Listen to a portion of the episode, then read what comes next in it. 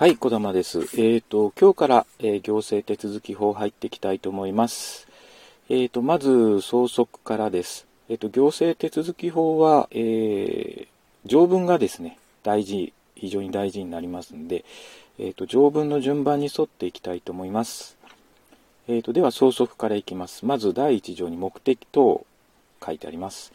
1項、えーこの法律は処分、行政指導及び届け出に関する手続き並びに命令等を定める手続きに関し、えー共通する事項を定めることによって行政運営における公正の確保と透明性の向上を図り、もって国民の権利利益の保護に資することを目的とする。えーここで、え問題になるのは、えーと、行政手続き法で、えー書かれていることは、えー処分、行政指導、届け出、命令等、えーこの 4, 4項目ですね。この4項目だということをあの頭に入れてください。えー2項、え処分、行政指導及び届けに関する手続き並びに命令等を定める手続きに関し、この法律を規定する、え事項について、他の法律に別の別特別の定めがある場合は、その定めによるところによると。え2条。2条にですね、えーとこの法法律に出てくるですね定義ですね。定義があの123456788あります。8この定義もあの実は重要でして正確に正確に理解し覚える必要があります。まず1つ目法令。ここに出てくる法令というのは法律法律に基づく命令条例及び地方公共団体の執行機関の規則を言うと。いうことで、えー、と条例とか、えー、と地方公共団体の執行機関の規則も含まれるんだというところですね。で、え2番目処分、えー行政庁の処分その他公権力の行使にあたる行為、はいえー3番、え法令に基づき、え行政庁の許可、認可、免許、その他事故に対し何らかの利益を付与する処分を求める行為であって、当該行為に対して、行政庁が諾否の応答すべきこととされているものですね。えー申請は法令に基づいて、えーまあ、許可、認可、免許その他の事故に対して何らかの利益を求めるということで、法令に基づいているものなんだということですね。えーで、4番目、え不利益処分、え不利益処分なんですけども、ちょっと条文書いてあるのがちょっと長いんですが、えーと読んできますね。え行政庁が法令に基づき特定のものを名当て人として直接にこれに義務を課しまたはその権利を制限する処分を言うと。でその次にですね「イーローハーニ」と4つあの除きますという項目があります。これらは不利益処分には入りませんよというのが、4つありまして、えまず、え事実上の行為及び事実上の行為をするにあたりその範囲時期等を明らかにするために法令上必要とされている手続きとしての処分。この事実上の行為っていうのがですね非常に分かり分かりにくい、えーまたちょっと後で、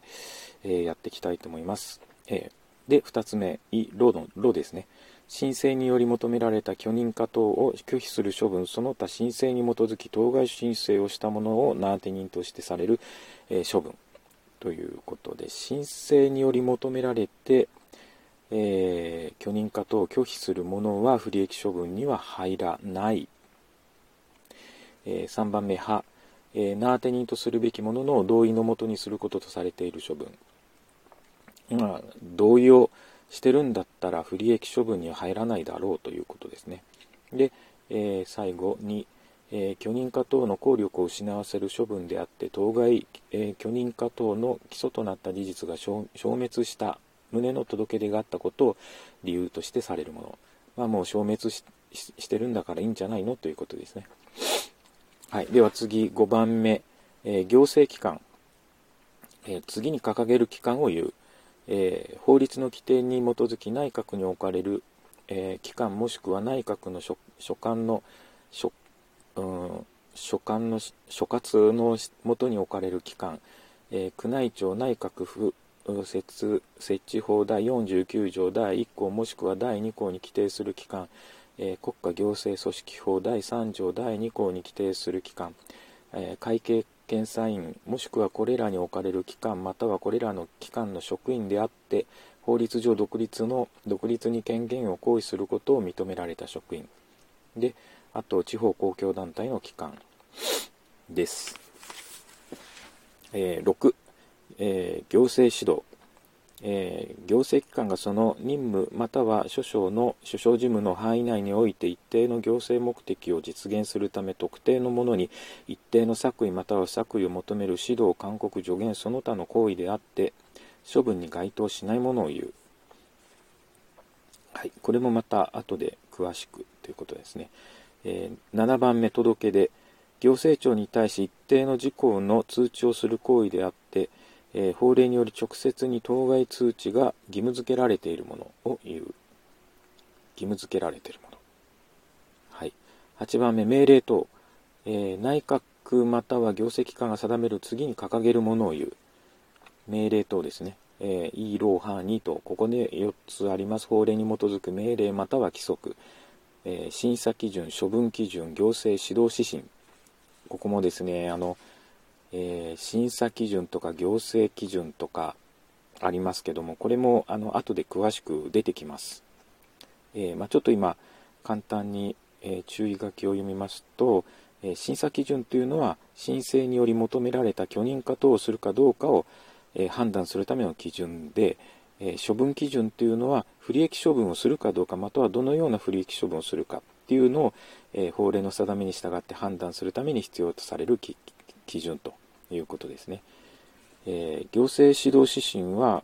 えー、同一の行政目的を実現するため一定の条件に、えー、該当する複数のものに対し行政指導をしようとするときにこれらの行政指導に共通してその内容となるべき事項ということです。はい。えーと、では行政手続き法の第3条に行きます。今までのところが第2条が定義ですね。言葉の定義。で、これから第3条で、えー、これはあの適用除外になります。